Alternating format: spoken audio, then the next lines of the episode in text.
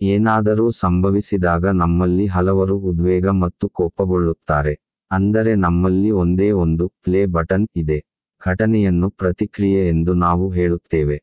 ಮತ್ತೆ ಮತ್ತೆ ಘಟನೆಯು ಪ್ರತಿಕ್ರಿಯೆಯಾಗುತ್ತದೆ. ಬದಲಿಗೆ ಪೋಸ್ ಬಟನ್ ಇದ್ದರೆ ಹೇಗೆ? ಒಂದು ಘಟನೆ ಸಂಭವಿಸಿದರೆ ನಾವು ತಕ್ಷಣ ವಿರಾಮಗೊಳಿಸಬೇಕು, ನಂತರ ನಾವು ಆಲೋಚನೆ ಮತ್ತು ಕ್ರಿಯೆಯ ಮೂಲಕ ಯಾರಿಗೂ ದುಃಖವನ್ನು ನೀಡಬಾರದು, ನಾವು ಹೇಗೆ ವರ್ತಿಸಬೇಕು ಎಂದು ತಿಳಿದುಕೊಳ್ಳುವ. ಅಭ್ಯಾಸವನ್ನು ನಾವು ಮಾಡುತ್ತಾ ಹೋದರೆ ಕೆಲವೇ ದಿನಗಳಲ್ಲಿ ಈ ಪಾಸ್ ಬಟನ್ ಇಲ್ಲದೆ ಪ್ಲೇ ಬಟನ್ ಮೋಡ್ನಲ್ಲಿ ನಾವು ಯೋಚಿಸಲು ಸಾಧ್ಯವಾಗುತ್ತದೆ. ಎಲ್ಲರಿಗೂ ಒಳ್ಳೆಯದು ಮಾಡಬಹುದು. ಆಲೋಚನೆಯಂತೆ ಜೀವನ.